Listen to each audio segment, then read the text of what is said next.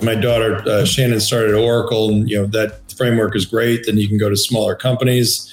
Uh, for what it's worth, I started as EMC, 33rd employee, and yeah, all the teachers from Boston College. Oh, you got to go to big company, big company. But was was good at the time was you know you're going to get doing real selling faster and you get cool perspectives on all, all, all, the different departments, right? So we knew engineering, manufacturing, finance, but you know, IT, kind of everything else. I think they both you know, both have their positives. I always encourage people to say, you know, what's a good space or what's the culture? You know, what do you like?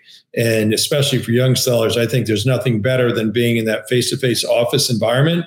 And if you're at a company that is not like that, I just think you just miss you know, as much of training and everything else, if you don't have that face to face and that camaraderie and everything else, you know, besides the you know, potential mental challenges, I think just you're kind of just ramp and enjoying. It's like trying to play in a you know football team and you're kind of one person at a time as opposed to everybody there together. So another another uh, consideration for sure. Um, so looking at this kind of go to market journey, back that you're way ahead of your time on whole RevOps and everything else. Um, any other kind of key learnings or interesting pivot points along the way that you can uh, reflect back on? Yeah, I mean, look at, I mean, you know, hindsight's always twenty twenty as you go through these processes, right? And you know, when we started out our journey, look at Dell EMC came together, a giant merger of two big companies, and we really, you know, a couple years into that acquisition, we really began the journey. Um, we were very focused on you know not take not biting off more than we can chew initially and sort of going through this kind of what i call a sort of a forced march but a disciplined forced march.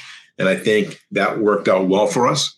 Um, i think the the other thing that worked out well for us is we had an eye for what we wanted to build to. And so we thought through kind of the sequencing of what what order things would make sense doing. Um, and it was having that fortitude to just just to stick with it. Um, you know, obviously, as you as you go through these things, there are learnings. I mean, there's things that you know we didn't get right. you know that that's just the that's life, and you know the ability for us to stand back and say, you know what, could have, should have done that differently, and be able to react to that and adjust. I think is what um, what really differentiates you know companies and people. And so as you know as we if we misstepped um, we try to fail fast i say you know try to figure oh geez we, we got that one wrong let's readjust and, and don't have that pride of ownership that you know we, we set this thing in concrete and we're moving forward no matter what so i think um, you know those to me those were some of the bigger learnings yeah it's got to be i don't super challenging, right? Because from an ops perspective, you're going to put something in place. It's a whole ripple effect that goes through your 25,000 sellers plus channel plus everything else. So, yeah, again, if it's not going to work, you want to know fast, but you almost can't afford to because it's just everybody's spending all this t- time, effort, and energy, right? Yeah, I mean, look, I mean, look, one of the challenges we dealt with is that um, being the size we are, there were many, many, many different opinions on the way to go forward. And so we would, you know, oftentimes sort of assert a position and then modify as we went along, as opposed to get, you know, seek this big collaborative kind of view because we were concerned that we wouldn't be able to move fast enough. Um, and then as we went through the exercise of rolling out our transformation, whether it was segmentation, coverage models, unstacking coverage, um, you know, obviously there's mistakes that were made but being able to stand back and without pride of ownership acknowledging there was a mistake made you know we took a remit out of someone's portfolio they really needed to have because it caused conflict. We, we had to be able to say you know we didn't get that one right and, and, and, and adjust.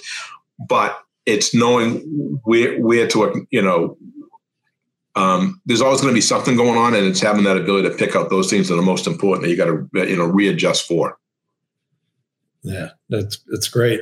What about along the way? Have you had to kind of have some handshakes with marketing because some of kind of what you do kind of overlaps with them and kind of what they're doing and how they're doing it? Yeah, we do. I mean, look at um, we would as you go further down the customer stack, you know, marketing plays a way more important role in terms of the reach to the customer base and the lead generation activities.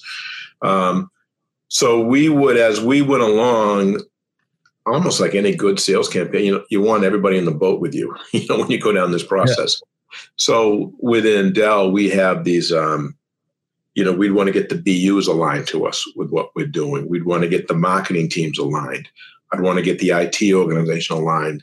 Try to get as many people connected into the journey and getting getting on the same page, um, and really trying to articulate to them not just what we're going to do, but the why behind the what actually pulled them along. So those connecting points with marketing were obviously critical, um, especially when we start getting into pushing out leads and and some of the major campaigns that were being run. We had to be we had to be lockstep.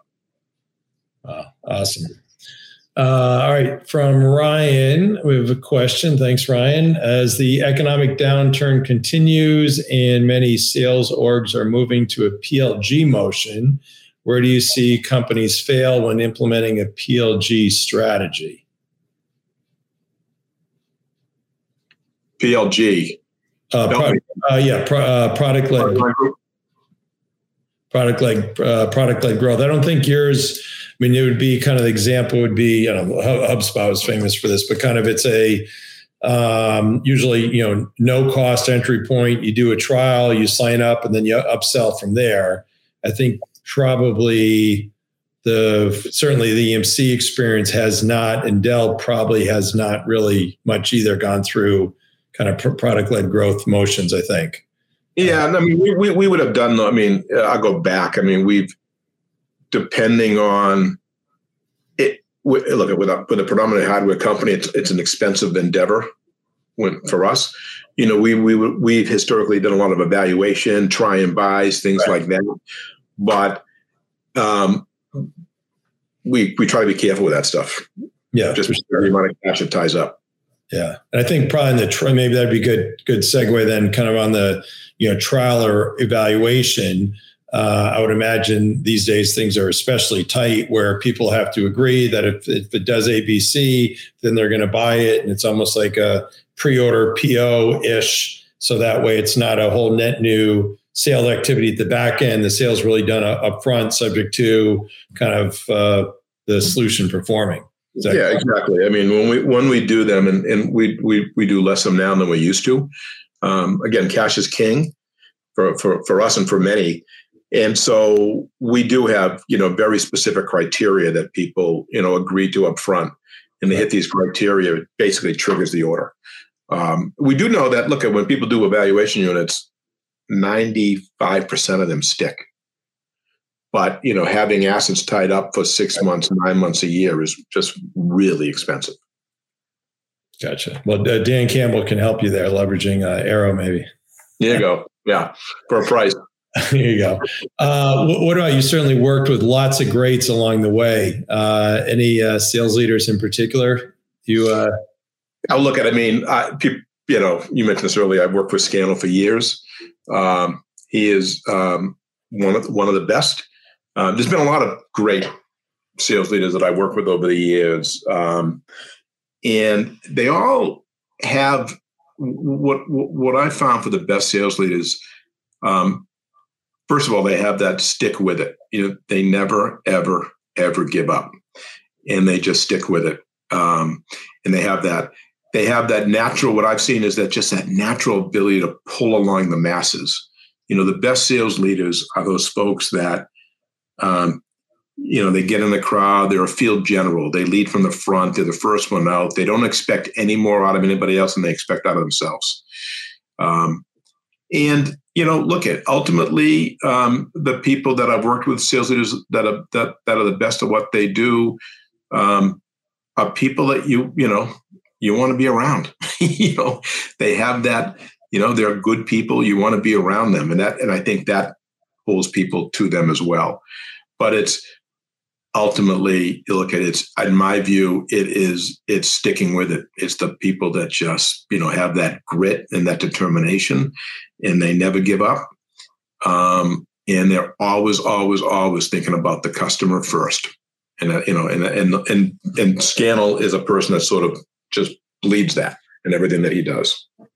Yeah, I was thinking about before. T- totally agree. I was thinking about before. You're talking about, uh, you know, I'll call it revenue generating time, right, versus you know non-revenue generating time for the, the field teams. But you know, ha- having the leaders leading by example with actual sales calls or zooms or whatever you want to call it, right? So for as many as they can go on, individual contributors should be able to go on, you know, even more. So if you see your leader, as you said, leading from the front, doing that from a tactical perspective, and you can get those you know, if you get, you know, 25,000 sellers doing, you know, one or two more sales calls a week, and that's 50,000 a week, and that's 200,000 a month. And I can't even do the math for the whatever two, two and a half billion or million, whatever, you know, a year. I mean, just, you know, cr- crazy. Yeah. Right.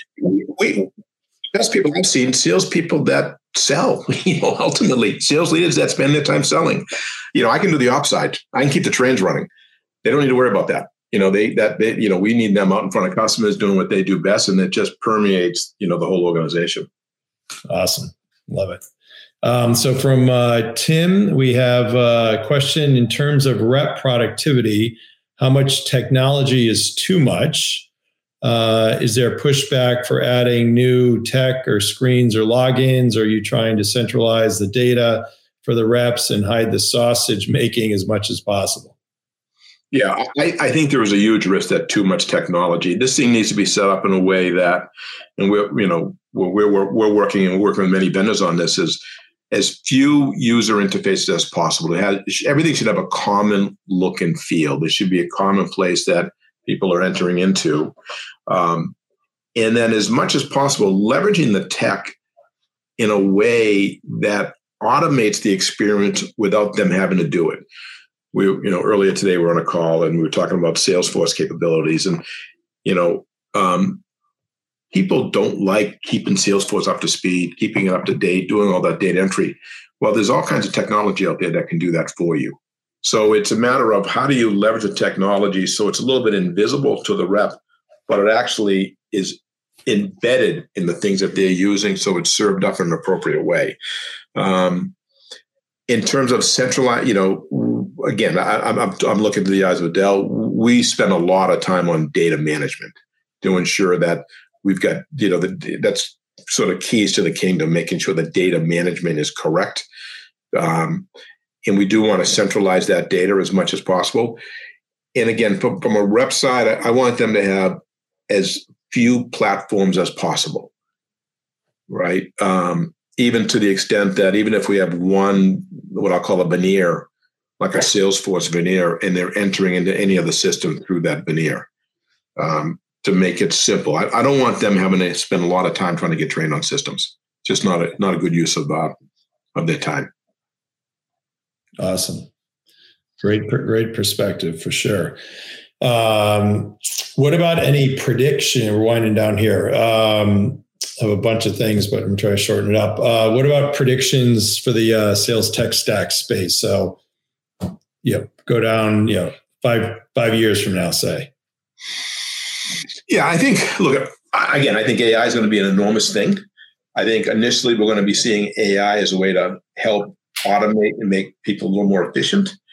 Um, but I think the next big lever is going to be leveraging AI to really help sales teams better differentiate offers, to really understand like what is it that's going to allow us to win in a better way.